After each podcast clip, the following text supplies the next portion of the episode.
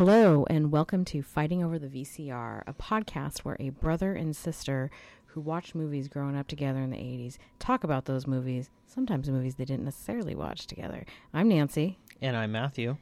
and tonight we're going to talk about two movies Lost Highway and Desperately Seeking Susan. I'm going to throw it to Matt so he can start this fun, fun discussion. Well, just before we begin, um, I'd like to set the scene here. Um, I'm going to be talking about Lost Highway by David Lynch, who also did Twin Peaks, which I love. So I've got my Bang Bang Bar Twin Peaks shirt and my Laura Palmer wrapped in plastic Funko Pop here to kind of set the scene. And um, Nancy is um, sporting some lace gloves, some uh, bangly bracelets, and her hair's kind of off to a side with a big bow in it, a la Madonna for Desperately Seeking Susan. We're really uh, channeling our characters tonight. It's it's definitely we're trying to lighten up the vibe because it's about to get dark. It's going to get really dark. It's going to get dark. Multiple times during this podcast, if you feel some sort of odd tension, that is the feeling of Nancy rolling her eyes as she hears me talk about Lost Highway. It's kind of a creepy feeling, which would definitely set the mood for what I'm about to talk about. You may also hear appearances from our beloved podcat Mulder.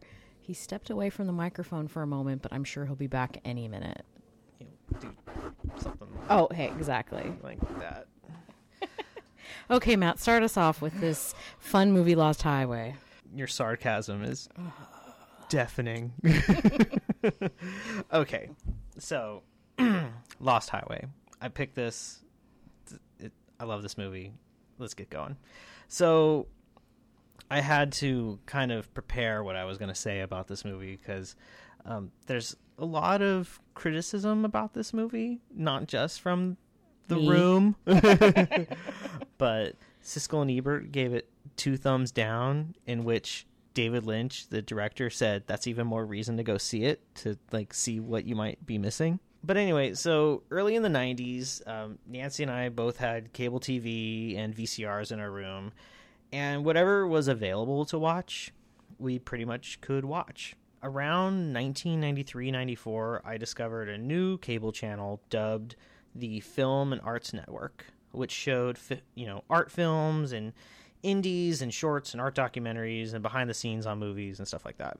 That's where I got to see Drugstore Cowboy, City of Lost Children, uh, Kafka, even Cowgirls Get the Blues, and the show Inside the Actor Studio. What was great about this channel was um, it was a cable channel, but you didn't have commercials. The only commercials you had were in between shows, and sometimes in between those shows, they did shorts like R. Crumb animations and uh, Bill Plympton animations and stuff like that. The shows were unedited, so language, whatever was going on screen, it was unedited. And this channel was called Bravo. And that was before The Housewives took over. yeah, it was amazing before NBC Universal bought it, raped it, and turned it into reality TV station. Which, I love. if you like that, that's fine. It's not for me, but that's fine. Also on this channel, I was introduced to Twin Peaks. Twin Peaks originally aired on ABC in the late '80s, early '90s, and then got picked up by Bravo to show. And the hard thing was, was they never had a schedule. Like I only caught episodes here and there, so I never really saw it linearly.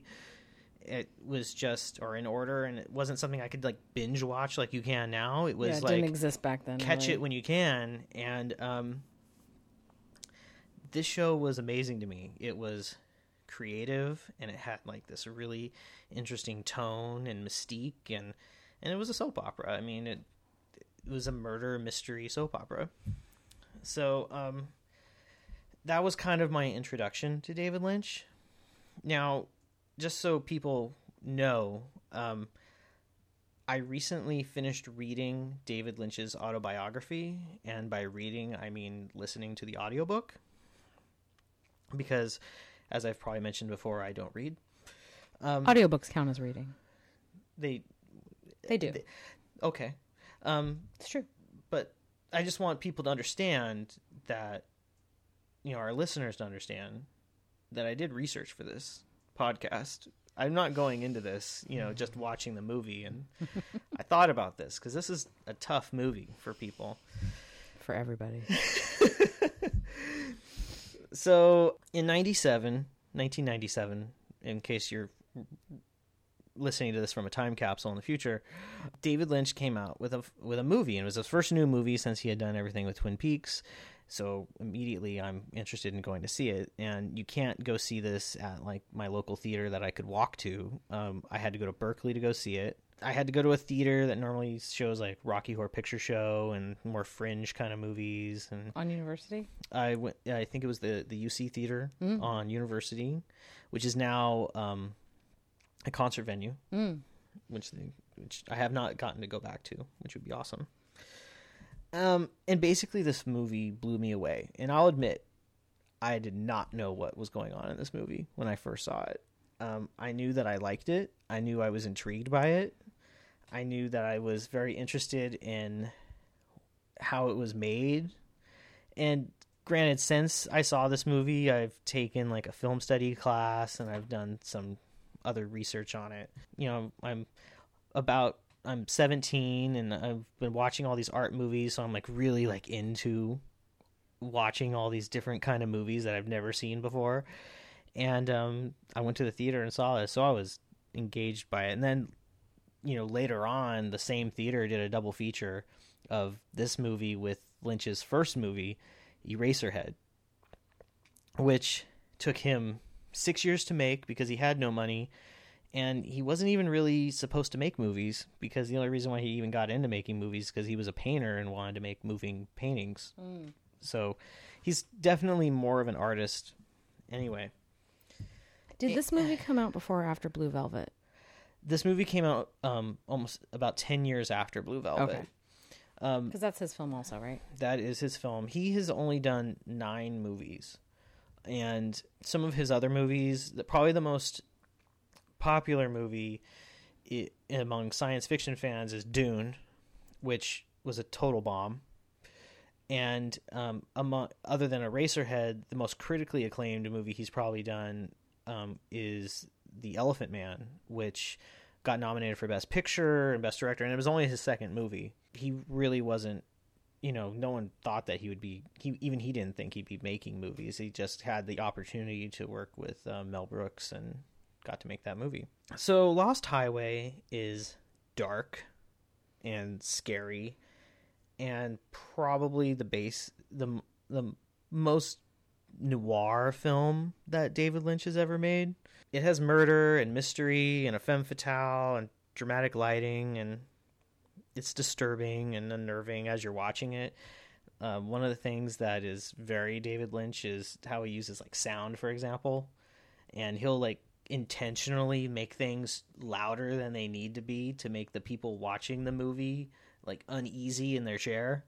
Doesn't he also do a thing where it almost sounds like you're underwater? when I say he's an artist, I really mean like he paints, he sculpts, he makes music, he does TV and movies and commercials. I mean, it, he does it all. And he was one of the first artists to really embrace the internet before. Mm. I mean, he was doing things, putting videos online before there was YouTube. Mm-hmm. You know, so he's very kind of he's got a huge range and really just kind of does what he wants. And you know, this movie is definitely David Lynch to the bone. There's a to give you an example, there's a scene where you see there's a shack that is um, used in the end of the movie for about the last 30 minutes of the movie. The first time they drive to down the lost highway um, to this shack, um, it's exploded, but the entire filming of it is in reverse. So you see this giant ball of fire, and it's all in reverse, and then it kind of slowly becomes the shack, right? So he w- didn't even intend to blow up that shack. Oh, it was an accident? No, he Like the whole movie should be considered an accident? he he had the shack, and he asked assistant director like, "Well, so what are we going to do with the shack?" And they're like, "Well, they're going to take it apart." And he's like, "Well, that would that's stupid. Do we have any gasoline? Can I blow it up?" Oh, I and see. and they were like, "Well, I guess." And he talked to his special effects guys, and he, you know, special effects guys like, "I wish you would have told me you were going to blow it up. I would have brought more stuff." And then he went around and got a bunch of stuff, and he blew it up, and he filmed it, and and said it was the most beautiful thing he's ever seen. Hmm. So he had to put it in his movie. And, and I can give him credit for that. I'll, And- I'll- I can. I respect that for the artistic quality of doing something like and, that. and that's how a lot of his movies are like if he gets an idea of what he wants if of like oh i'd love to see this how can i put this in my movie he just kind of does it and it doesn't necessarily have a purpose sometimes mm-hmm. sometimes it's just because it's a beautiful thing that he thinks needs to be out there. It's a way of expressing himself. So he is more again he's he's an artist making movies in a lot of ways which is not me trying to justify this you know this movie to make people think like oh well maybe it wasn't you know a complete waste of my time but it was mine. anyway. Just so you guys all know, I had never seen this movie until I was assigned to see this movie recently. and I kept texting Matt every 15, 20 minutes into the movie. I had to watch it over like four pieces because I just was getting bored. I just couldn't get into it, or I was falling asleep or whatever. So I would text Matt in these like 15 to 20 minute intervals and ask him, you know, what the hell is going on. I I'm glad you mentioned that. So I've seen this movie many times, and so, and I can catch it at any point. But you know, now that I've I've I read his autobiography, and he talks about making this movie. Mm-hmm. The whole con the whole idea for this movie started with you know the idea of what would happen if you just started receiving videotapes like on your porch and he kind of grew that into a story i guess the most easiest way to sum up this movie if anyone was going to sum up this movie is it's a film noir about a jazz singer played by Saxophonist Matt, not singer. or jazz saxophonist, I'm sorry, um, played by Bill Pullman, who suspects his wife, played by Patricia Arquette, is cheating on him. And then he may or may not have murdered her, gets arrested, goes to prison, escapes from prison, finds the person that she was cheating on him with, and then kills him. And this guy just happens to be like a mobster pornographer guy. And that I mean that is the most basic way I can sum up this movie, um, which is a very kind of film noir kind of standard. You know, it's it's got to have like a femme fatale. It's got to have a a, a a dramatic lighting and all this other kind of stuff. That doesn't explain how Bill Pullman somehow transforms into Balthazar Getty. Okay, he that's how he escapes from prison. Um, okay, how? Okay, so another very Because he had of- a headache and So- he saw so- the doctor, and the doctor sent him back to his cell. So you know how um you know how some painters always use similar themes like Salvador Dali used clocks and animals and Yeah. stuff like that. One of the things that David Lynch uses a lot of time is doppelgangers. Um, he uses it in Twin Peaks. He's used it in this, and um, I think that Pete, played by Balthazar Getty, is just a doppelganger that is the Lynch's way of kind of creatively and surrealistically getting him out of prison. Let me just throw out, I'll just say this. I had no problem with the entire part involving Balthazar Getty. It was nice to see him again. I actually had forgotten how much I liked him as an actor. Hadn't seen him in a long time. Since Young um, Guns too. Young Guns too, yeah. I mean, and I remember, you know, he's in Lord of the Flies. I just haven't seen him in much. So the so the parts of the movie that he's in, I I enjoyed more so. But oh my god, Matt, this movie. Well, it's not it's not for everybody. And, you know, I knew like the whole time like when we remember everyone we made these lists before we had the idea of doing a podcast. Not entirely true. Well, Halfway yeah. through. No, Halfway through. In fact, you probably hadn't listed your week six movie No, I until definitely did. we you already had published that, and then it I was like a it. oops, guess what? I'm gonna make Nancy watch this movie. Well, you know, I think that I'm glad that you watched this movie, even if you hated it, because I think you could watch it again and maybe No. you could look at it in a whole new light. There's some really great aspects of this movie that I think um, people would enjoy. For example, It teaches you to manage your road rage better. Otherwise, Oh, that is one of the best scenes. That is one of the best scenes ever filmed. I swear to God. There's a scene where um, the mobster pornographer guy, his name is Mister Mister Eddie, who's played by Robert Loggia, who um, is probably one of the best angry actors that I've seen on screen. he kind of is like reminds me of like a Harvey Keitel from any of the Quentin Tarantino movies. It kind of has Kinda. a sim- but older. Yeah. Well, he so he has the scene where um he and Pete are going for a ride because Pete is a mechanic and he wants Pete to hear hi Mulder. He wants Pete to hear a noise um, that's coming from uh, his car. And Pete, you know, he hears it. He makes like a tiny little adjustment with a wrench and makes the noise go away. And Mr. Eddie loves his car and he loves Pete for fixing his car. Well, they're driving down Mulholland Drive and this guy starts tailgating him. So Mr. Eddie rolls down his window, waves him to pass him. Then, as the guy passes him, he flips him the bird. And then all of a sudden, they cut to Mr. Eddie's bodyguards who are sitting in the the back seat, and all they do is put their seatbelt on. And then all of a sudden, you know, Mr. Eddie has one of these great lines where he says, like, "This is where 1400 horsepower can mm-hmm. really, you know, really pays off." And then he manages to use his car to ram into the guy who was tailgating him, run him off the road. He has one of his bodyguards break the window, pull the guy out of the window, and they beat the crap out of him. And the whole time, Mr. Eddie is lecturing him about tailgating and, and then forces him to say, Now you're going to go to the DMV and you're going to go get a manual and you're going to learn how many car lengths you need to be behind if, if you're driving 35 miles per hour. It was funny. that was a great scene. And then one of the other things that was really surprising when I saw this movie is that Richard Pryor is in it. Mm-hmm. And this was actually Richard Pryor's last movie. And Oh, is it? Yeah, it was the last time he was in a movie.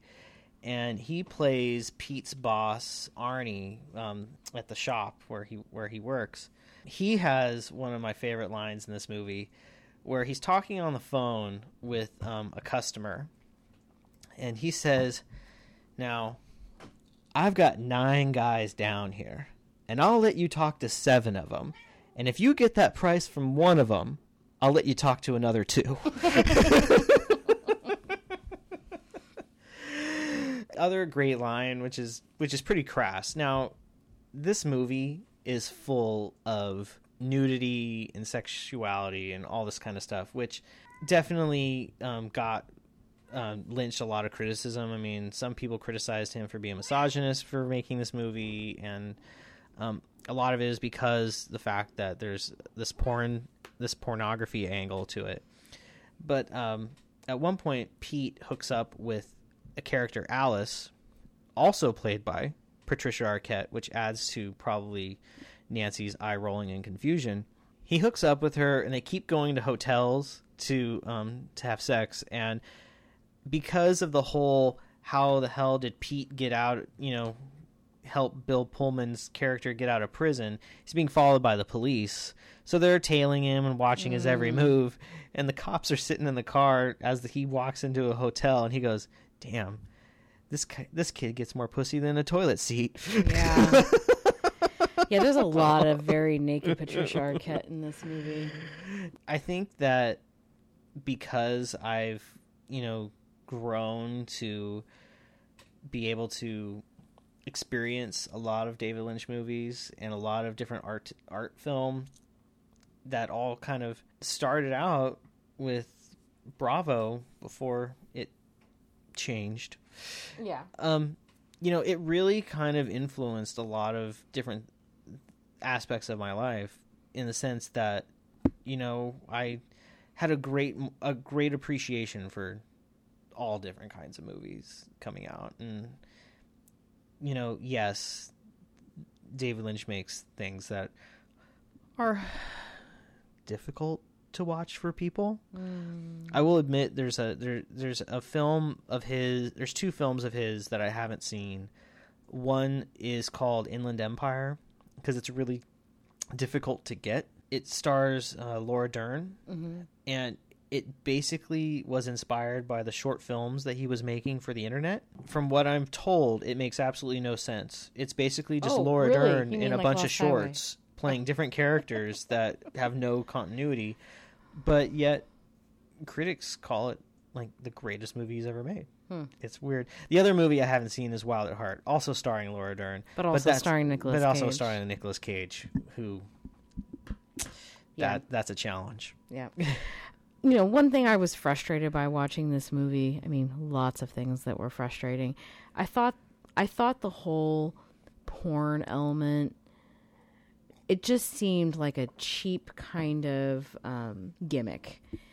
And I mean, you know, towards the end where Alice's character is trying to get Pete to she lures him to this house because they need to run away because Mr. Eddie's going to find them and they need to rob this guy and get all his money before they go.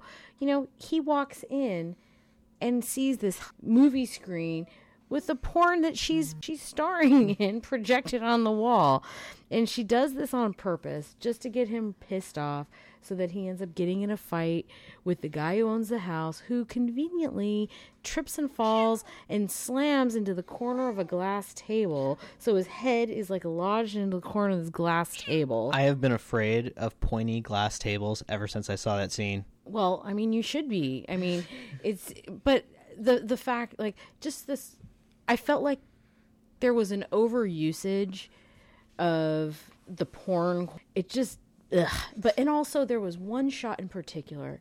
It made me so mad. This, and I think I texted you an image of this. I was so pissed off. David Lynch steals one of the most im- interesting shots that Stanley Kubrick ever did in A Clockwork Orange, where Alice is calling Pete, and it's this shot of just her eyes, and like, you know, she's got some thick mascara on, and the light's catching her eyes just the way it did in a clockwork orange like that look on his face is very very similar and i was so angry i'm like are you serious after everything i'm enduring in this movie and now you're ripping off stanley kubrick too Well, well, okay. pissed me off Okay. Well, I two things. One, that could have been very intentional for two reasons. Number one, that's a very kind of classic kind of film noir kind of kind of style thing. Like have like a slit of light on like like uh, an eye or a mouth talking into a phone or something like that. That's very common. And number two, um, David Lynch's favorite movie is Stanley Kubrick's Lolita.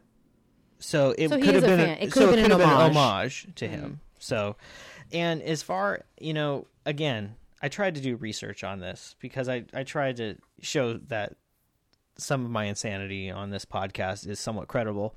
I went and looked for quotes from Patricia Arquette to see, you know, how she felt about doing the nudity. mm-hmm. And she recently did an interview with W Magazine Mm-hmm. where she told a story about how, um, you know, she was deathly afraid of nudity in film, having to do it. And this movie, she really kind of had to get over that because she's naked in a lot of it. And um, so she she has a scene which she had to have filmed early on because after this she wouldn't have behaved this way. She tells Balthazar Getty she's they're in the desert about to show to film a sex scene and she has a robe on and nothing else. And she tells Balthazar when I take the robe off, just put your hands on my boobs.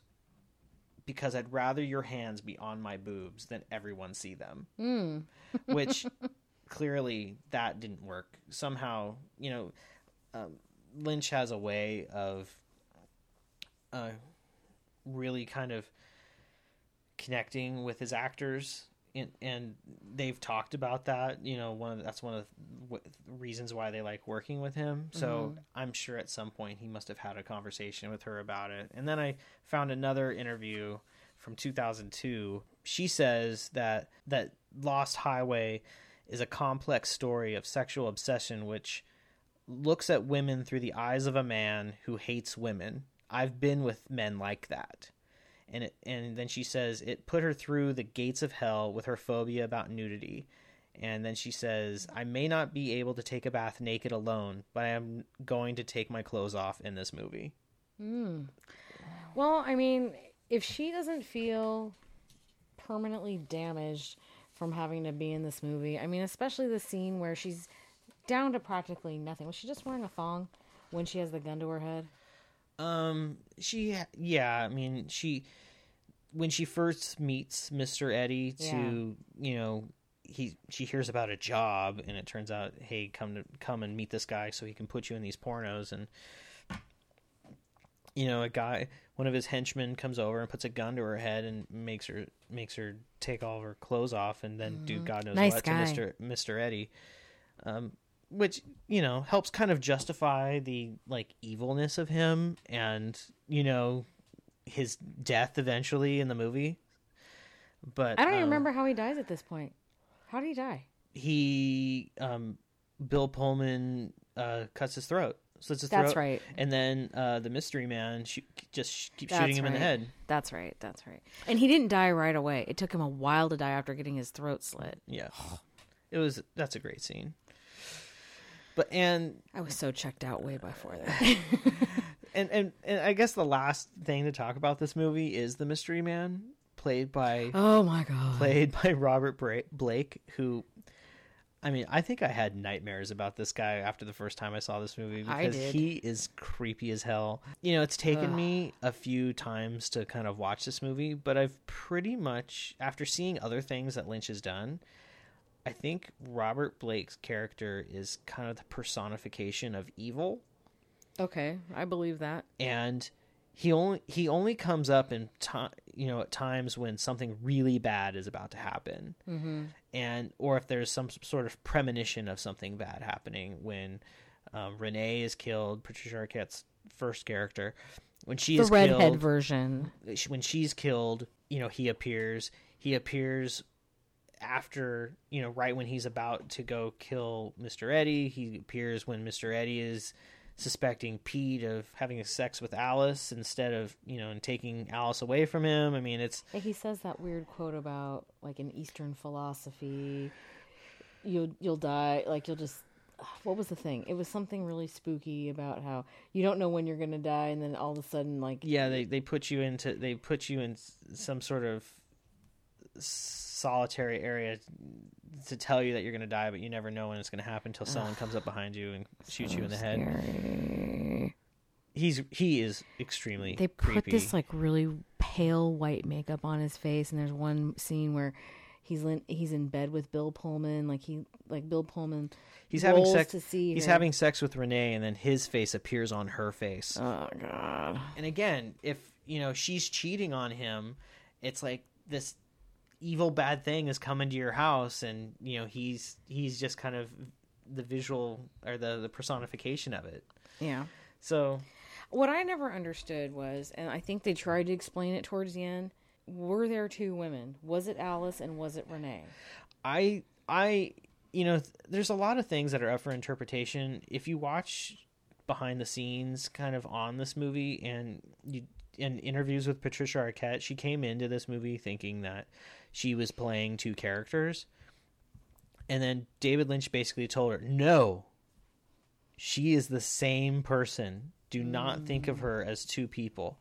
And that's another th- like mm. theme that Lynch really kind of plays with is he likes to play with time and different dimensions and different people and things like that and it's all part of his kind of artistic kind of voice and his palette yeah i mean there's a reason why you know he is you know you you have two groups you either have people who love him or you have people that hate him and I understand why. I understand why I like it, but I can understand why people don't like it. I wouldn't be able to do a podcast like this if I didn't have that understanding. Well, I'll just I'll just throw the caveat out there to everybody. I've never seen Twin Peaks and I've never seen Blue Velvet, so this is really the only David Lynch pro- Experience? experience I've ever had start to finish. Um, I've always been interested in watching Twin Peaks from the beginning, and I I've been told that Blue Velvet is superior to this movie, so it would probably be the better one to watch. I'm still kind of confused why you picked this one. If word on the street is that Blue Velvet's the better one, I picked this one because this was the first one I had seen, and this was my first experience with it. And this is Mm. and probably you the didn't turn running. no, because there's a lot of cool things about it. I mean, I, I, I mean, I made art that was similar to like the look and feel of this movie. I mean, it inspired me in a lot of ways. You have a And portrait series of Robert Blake somewhere hiding I- around here. I totally would if I had that. That would be amazing. I would just have like little bits of his face like posted on like oh the the back of a clock. So every time you look to see what time it was, he was staring at you with one of the creepiest scenes in this Oh my movie. God, oh, so it- oh god, the the part when you first meet him at the party, and he goes, "Have- "We've met before, haven't we?" Bill Pullman's like, "No, I don't. Why? Where do you think we've met?" And he's like, "At your house. Don't you remember?" In fact, I'm there right now. Ugh. And then he hands him his he hands Bill Pullman his own phone and he goes, "Call me. Dial your number at your house." So Bill Pullman dials the number for his house and then the someone picks up on the phone and it's him and his the only thing it says is, "I told you I was here." It's, It was uh, so creepy, but that is so cool. not really that cool. it was so cool. No. Yes. Oh boy. Yeah. Well, I'm sorry that you that you weren't happy with your experience watching. I think I thought Beastmaster was going to be the worst movie to rewatch, but no, this one, this one. Well, you didn't rewatch this one. This was your first experience, this and in was fact, my first I think you need to take the time to re-watch this movie. No. not in a and not in chunks on your lunch break. I think you need to sit down on your big screen TV at home, Oh no. and then just kind of grab some popcorn and like think about the things that I've talked about today. Think about take it with a grain of salt. Now that you know what happens in the movie, you know when the creepy guy is going to be there. You can kind of look at it from a different perspective. Okay, so the other critique I'll have this movie falls into a category of a lot of movies that I have a problem with. It's just too long, It's two hours and fifteen minutes. which is a too long for a movie like this. It's got it it just drifts so much. That's I think if it was- intentional. I think if it was tighter, I think if it was like at maximum an hour 50, I could sit through this a second time, but I will not watch this movie He- again. David Lynch intentionally does that, and again, it's all about kind of making it's uh, the pace that he wants. It's making there's an uncomfortable silence in between some of the some of the dialogue, and I mean th- he has gone and told actors like even people who like work very slowly like do it slower, oh my you know stuff like that.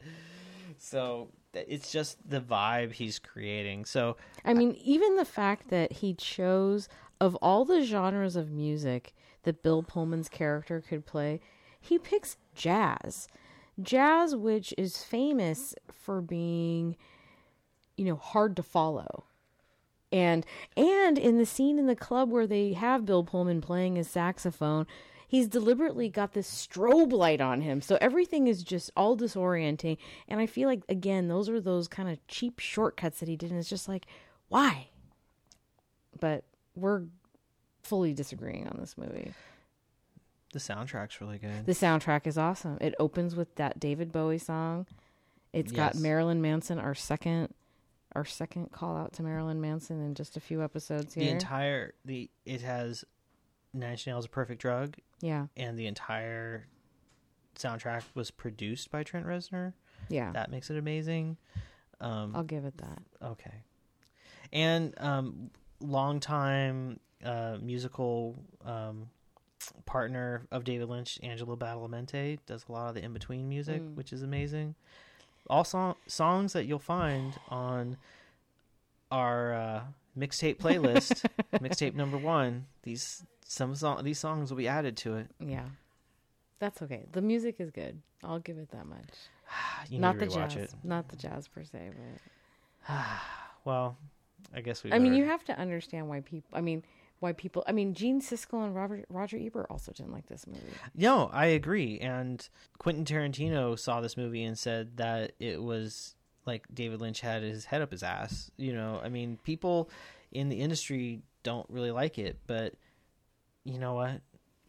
That's fine. It's all right. Two thumbs down, whatever. Well, I'm just I'm sorry that you didn't like it. It's okay. I mean, not every movie. We're it's it's just built into this that we're not going to always agree on movies, and that's fine. That's what makes all of us unique. It makes things interesting. So, I guess we should just kind of switch things up and get into the groove. Yes, let's get into the groove. let's talk about the other Arquette sister, Rosanna Arquette. Sis- She uh, was nominated for a Golden Globe in the movie I want to talk about, 1985's Desperately Seeking Susan. So, believe it or not, I got to see this movie in the theater. A very young little Nancy saw this in the theater. Mom can't really confirm or deny if we saw it, but I, I f- have a strong memory of seeing this. In I the did not see this in the theater. So this movie features Rosanna Arquette, Aidan Quinn, Laurie Metcalf, um, Will Patton as a villain, and Madonna. This movie has mystery, mistaken identity, a cat and mouse chase element mixed with a heist that took place before the movie even starts, and it's bathing in all things mid 1980s New York City culture. And of course, since it's a movie I chose, there's romance in it because it's just that's that's the way it is. Madonna is my second feminist icon. Um, I have loved her ever since I saw her in the Borderline video, 1983, when she's in that skate park or whatever that was, you know, shaking the spray paint With cans the beret on? with. I don't know if it was a beret, but she definitely had a big bow. Like she was amazing. Was it a bow? Okay. loved her from the minute Borderline came out, and this movie came out two years later. So I had fully been immersed in seeing her on MTV for a few years. Had the Like a Virgin album, um, had a dub or something of her very first album that had Lucky Star and Borderline and whatnot. And I feel like this movie was absolutely written for her. There's just no question it was written for her. She plays, Madonna plays Susan, um, a super sexy, incredibly mysterious, often rude, and tough as nails survivor. The main character, though, is Rosanna Arquette. Yes. Rosanna, she plays a lady named Roberta, this really desperately lonely, bored housewife in Fort Lee, New Jersey. She reads the personals and follows like this globe-trotting romance between Susan and her boyfriend Jim. And Roberta discovers that Susan and Jim are going to be meeting in New York City. So she decides she's going to go where they're where she's going to see them from afar and she's going to kind of spy on them. It seems like these meetings are kind of spread out and kind of random and Jim is a musician and he didn't realize that the when he set up this time to meet up with her, he was going to have to run off and go off to a gig in Buffalo, New York. So Susan's kind of like, "Hey Jim, how's it going?" They hang out for like 5 minutes and then he's off in his van with Iggy Pop's Love for Life playing in the background. I was so thrilled when I mm-hmm. heard when I was paying attention to that yesterday. Anyways, you know, Susan had just met a had just left behind this guy that she'd had a fling with in Atlantic City, this Egyptian earring smuggler who had plummeted to his death um, from their hotel room. She didn't know any of that. But, you know, she's this grifter and she's a real troublemaker. She uses people to get by. And of course, Roberta doesn't know any of this because all she's reading are these I don't know, it's almost like a tweet, like 144 character um, personal ads that are that are in these like nationwide personals that somehow existed back in the 80s. I don't even I can't even imagine like USA Today maybe like what publication would even have something like this. I don't know. But Roberta has followed them around for a long long time. And even though she doesn't know anything about them other than these are the connections that they make, she wants to be close to them. She wants to be near the excitement and witness who they are. Susan is, you know, strolling around, you know, New York City, finds this amazing pair of bejeweled boots and swaps out this really iconic green and gold jacket with a pyramid on the back. And Roberta's been kind of following her like a very bad spy, you know, like about 40 paces behind her, and then she loses her because she goes into this store. So Roberta, kind of flustered, figures, well, I'll buy her jacket. Like, I'll actually own a piece of her. You know, she gets home, puts on the jacket, a key falls out. She then puts in a personal ad. Oh, hey, let's meet up. I'll give you the key. Arranges this whole thing.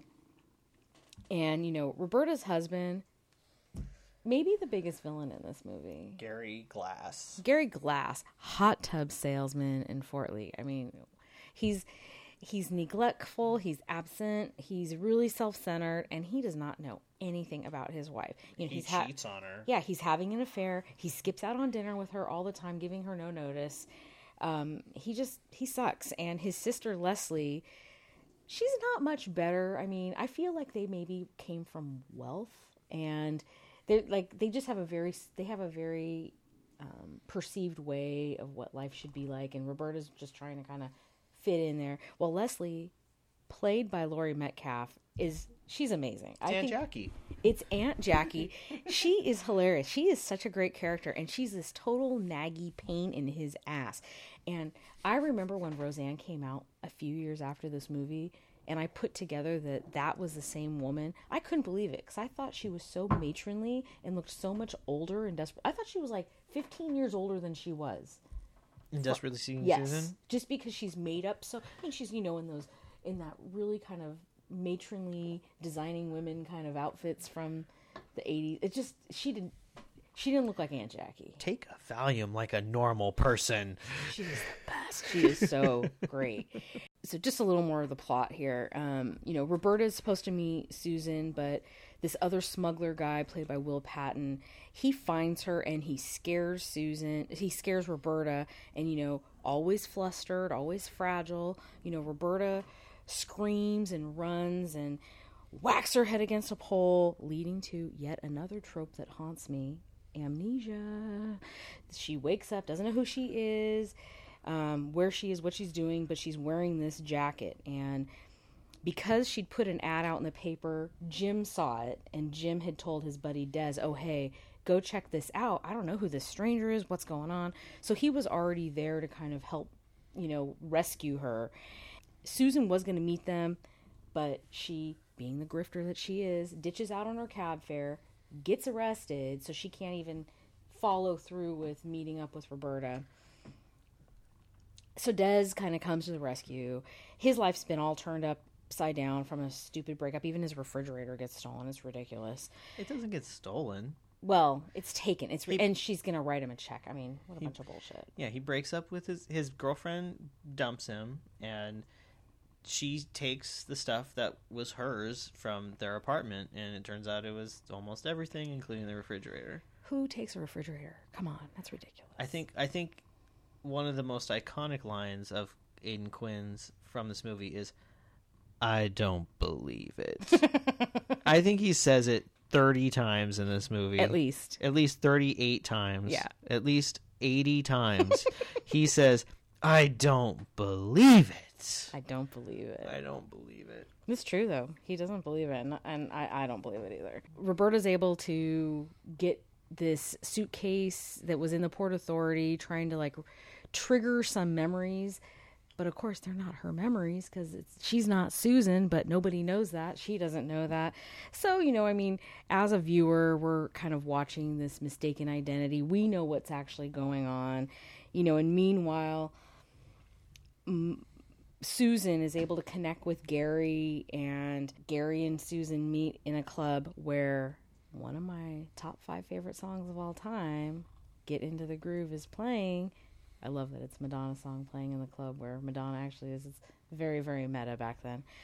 They start hanging out, and Roberta, you know, Roberta is trying to like figure out who she is again. She's under this idea that she's supposed to be this Susan character, and all of these all of these consequences of Susan's past bad behavior are bubbling up. You know, Dez is thrown out on his ass from a restaurant. He gets doesn't he get punched by someone else? I mean, he just it, it's like the bad luck of Susan's crap is coming. Rule number one no drama. that was rule number one with staying with Dez. No drama. and and that happens right away. um, there's there's this magic club, which ironically is hosted by John Turturro, which John is- Turturro, one of three actors who are also in Do the Right Thing. Bet you didn't catch that onto that, did you? It could have also helped that I just recently watched Do the Right Thing. I guess so because I'm like, where's that coming from? yeah, uh, John Turturro's brother in Do the Right Thing ha- is the guy that um, opens the newspaper um, okay. thing to, and says, "Hey, babe, take a paper," and then she, Madonna takes out all the Mhm. papers. That's that guy. And then when uh, Roberta is chasing Susan um, down the st- kind of following her down the street. She's trying to be all slick and sly. She Failing pretends miserably. she pretends to like buy a hat, and the Mhm. guy trying to sell her the hat is um, Giancarlo Esposito. as right? Giancarlo Esposito, who from Becomes Breaking on Bad. Breaking Bad, yeah, exactly. Bad. I only noticed that in the credits. I couldn't. I was a little surprised Yeah. when I saw his name. I'm like, wait a minute, where was he? I was like, why? Why are all these people from Do the Right Thing in this? Um, so while while Roberta's doing this Magic Club bit, um, the smuggler guy who's still you know hot on her heels sees her there, chases her down an alley. She bumps her head again, and voila, she's got her memory back. Ooh, now she knows she's Roberta again. Well, she also gets arrested because they think that that guy was her pimp and that she was a prostitute. So, so knowing who she is now and remembering her phone number, and you know, back in the day when all of us remembered phone numbers because we didn't have them programmed into a cell phone, we had to actually like physically either push the buttons on a phone or like actually even shove our fingers in a little hole mm-hmm. and you know spin the whole dial around. Back in the day, um, she you didn't- calls you her, didn't have to like crank it. crank it and then ask the operator to dial it. I mean, we're not. I mean, we're we're almost that old, right? not no not quite. But you know she calls she calls her she calls her house because again she remembers her home phone number and freaking gary is high off his ass with susan.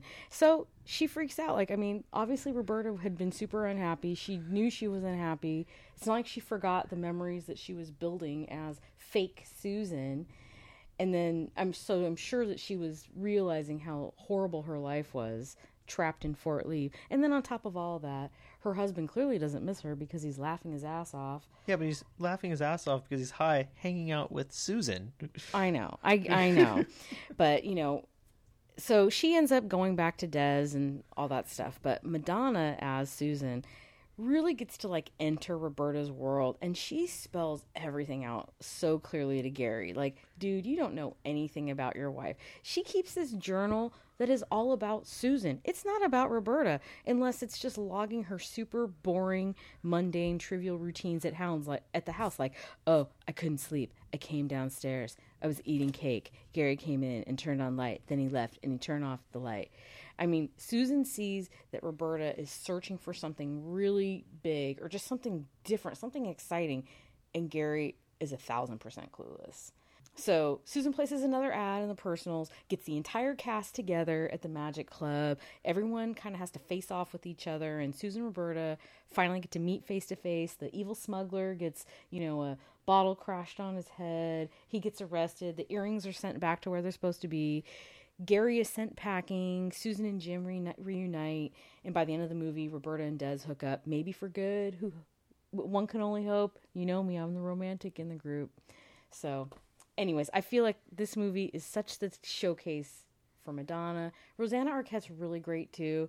It's a very interesting case study of what amnesia could be like to someone, and it's also just such an interesting piece of like, this is what the mid 80s was like. I mean, if you're a kid that grew up watching MTV, you kind of got a glimpse of what New York could be like. I mean, we grew up in California, so New York felt very far away from us, and the whole urban quality of it was just so interesting. But I love this movie. Again, I was going to watch Madonna in anything she did, and that it was this movie I thought was spectacular. My favorite Madonna movie. Um, def- I would say so. It's, you know, re- I watched this movie repeatedly when you would watch it at home, and it and I can't really say too much bad about it other than Good. than that it's super cheesy and um, that I really wish I had Gary Glass's um, snack table because in the scene in the scene where he and Madonna are getting high, they're like sitting, they're like both laying on the couch, like like head to head with their feet on Yeah. the opposite ends, and they he has this this coffee table where in the middle of it are like little like sections for different snacks, and I swear to God, one of them is full with Reese's Pieces, and I'm just like, why don't I have a snack table full of Reese's Pieces? oh my God. Um, other another guy that's in this movie is um comedian Steven Wright who He's plays excellent. he plays Gary's dentist, and um, I remember that was the first time I had seen Steven Wright before his comedy, and He's um, hilarious. uh, he was great in that. I don't. He has a joke that he does in his stand up that I I would. Now that I have a microphone, I'm like, oh my god, can I actually like do that joke? By all means. So If you were in the Magic Club, you would be doing it Yeah. for sure. Here, let me, let me get this right. Okay. This is my impression of bowling.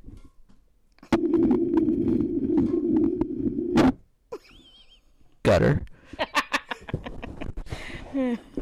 that's a that's a, that's the kind of jokes that Steven Wright would He's do. so dry. He's so so dry. Like everything he says and delivers is so monotone, but it's very hilarious. Another um kind of random thing is um as I was watching this and looking up stuff about it and everything, um Bruce, the guy that has no lines that is in bed with Susan at the beginning of the movie that The she smuggler steal, that she steals the or she mistakenly takes the earrings from is Richard Hell from the band Television from the New York band Television who was had some f- punk rock fame in the in the 70s and the 80s so there was a there was that. I mean other than that um uh, one correction i'll give you. It wasn't a suitcase that she got out of the uh, locker that's actually a case that you hold drums in that Oh, she like a- stole from jim and used it as a suitcase because No he was the- it wasn't latching correctly. that's why it wouldn't latch correctly and that but it's also it had the same skull pattern on it that their Okay. van did I thought it was just some cool skull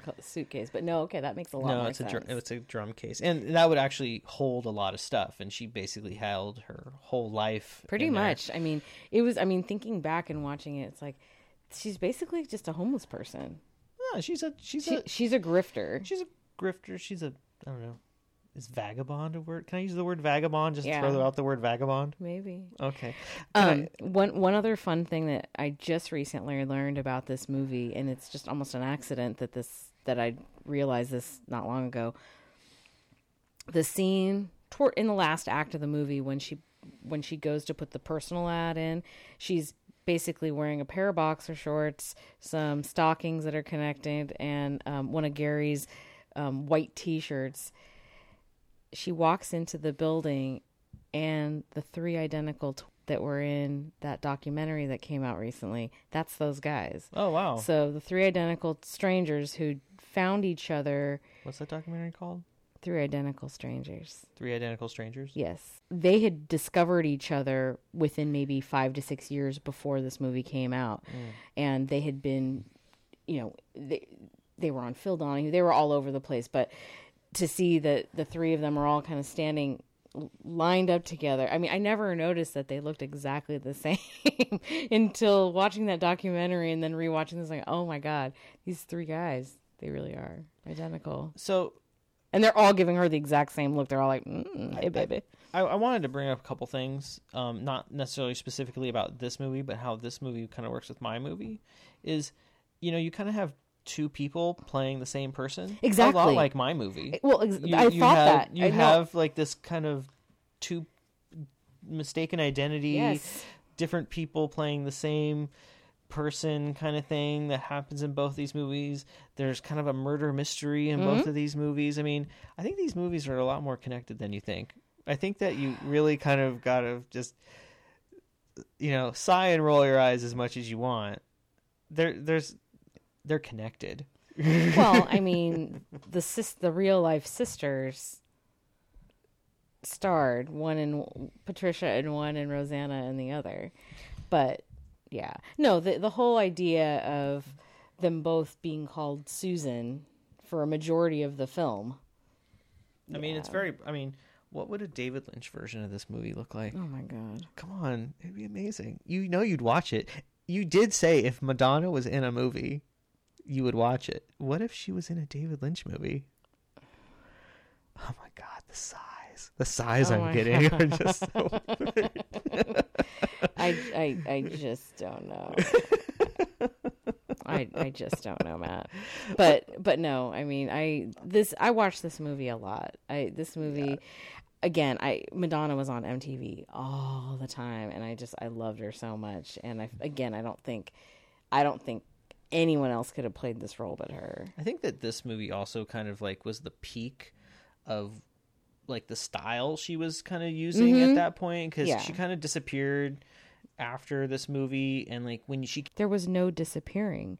She just began the long consistent evolution. She changed her look every other year. She went on to then do True Blue where she cut off her hair, she dyed it platinum blonde. Papa Don't Preach. That was what came after this. Well, Live to Tell and then Papa Don't Preach in True Blue. But yeah but she had But kind she- of stopped the whole like underwear as outerwear kind of kind of you know you know and the the, ru- the rubber really- did- bracelets went did, away. did, did, and- did the underwear as outerwear kind of leave and come back Well, ever it did. It- no, for her it did because remember in um, Express Yourself with her cone bras. yeah Yeah. Anyways, we don't need to have a long, long discussion about Madonna's um, fashion, but but no, I mean, yeah, this this did kind of this was the peak of her have you know having that style for sure. I mean, because she had already done the performance of like a virgin in the wedding out in the wedding dress on the MTV Movie Awards, where Yeah. she rolled around on the floor, which was amazing.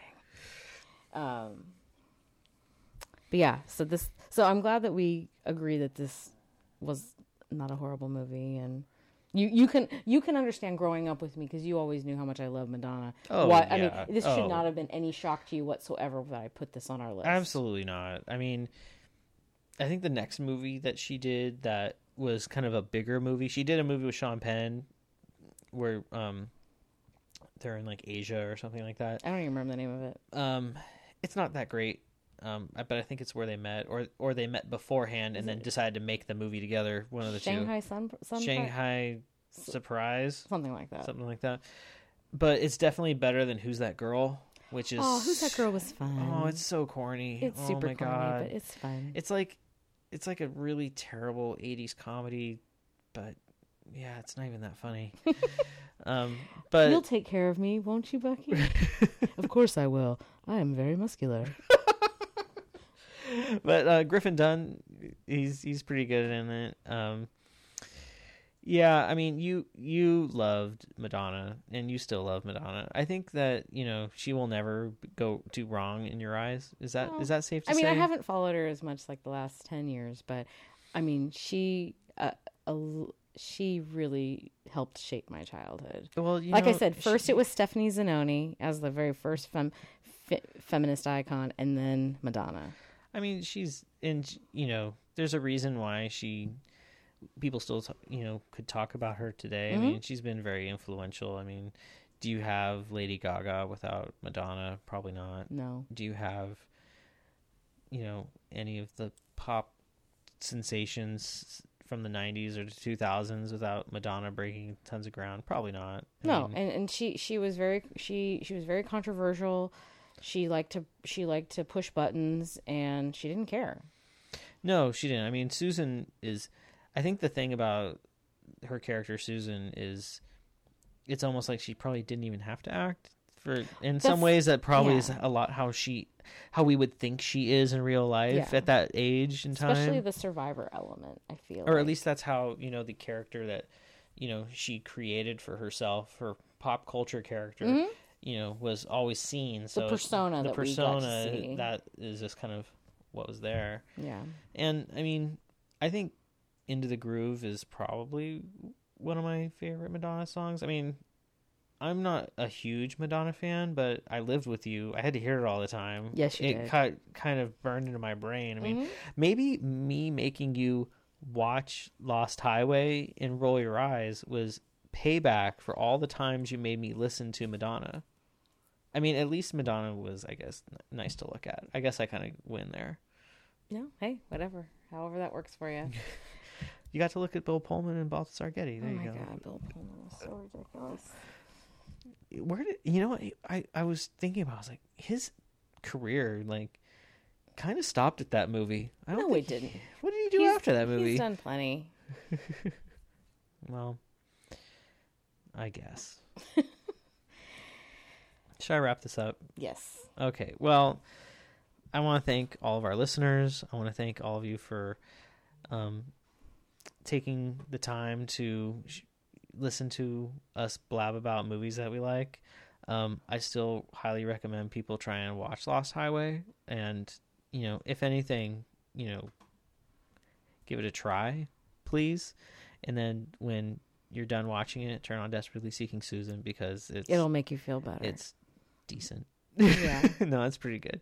Also, um, I want to remind everyone if you didn't check out our last podcast that we have um, started a mixtape on or playlist, however you'd like to, whatever your generation prefers, um, on that is available on Spotify and Apple Music. Just search for the Fighting Over the VCR mixtape, and that playlist should come up. It features songs from um, all the movies that we've, most of the movies that we reviewed, not all of them yet, and we'll be adding some uh, songs from the two movies we reviewed tonight. Also, follow us on Instagram, Twitter, Facebook, blah, blah, blah. Uh, we're out there. You can go to our website, www.fightingoverthevcr.com, and see all of our episodes there, or see us on Podbean or YouTube or any of those places where you can possibly listen to us. And hopefully, at some point, someone out there will show any of those things I just mentioned the social media, the website, any of those things to John and or Joan Cusack to possibly get them as guests on our podcast. Uh, we're a brother and sister who don't always get along. Maybe they don't get along sometimes and need to talk about it. They both hated Lost Highway. Maybe they both loved Lost Highway. I don't think that's maybe possible. one of them loved it and one of them hated it and want they need to hash it out on our podcast The mics are open. anytime they want to call us we're here to we're here to help we're here to listen to their grievances about possibly lost highway or maybe they have grievances about desperately seeking susan. Impossible. uh, i mean it could who knows? You don't know that. I stress to you that you do not know that. All right. Well thank you guys for listening. Thank you so much. and we're out